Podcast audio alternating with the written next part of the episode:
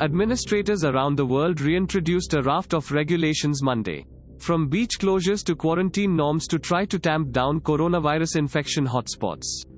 As the official global death toll passed 650,000. European countries trying to rectify the financial destruction caused by the earlier lockdowns.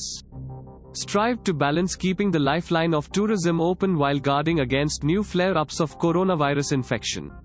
Thanks for listening to the latest news Suno. Download the free latest news Suno app to listen news in less than 60 seconds.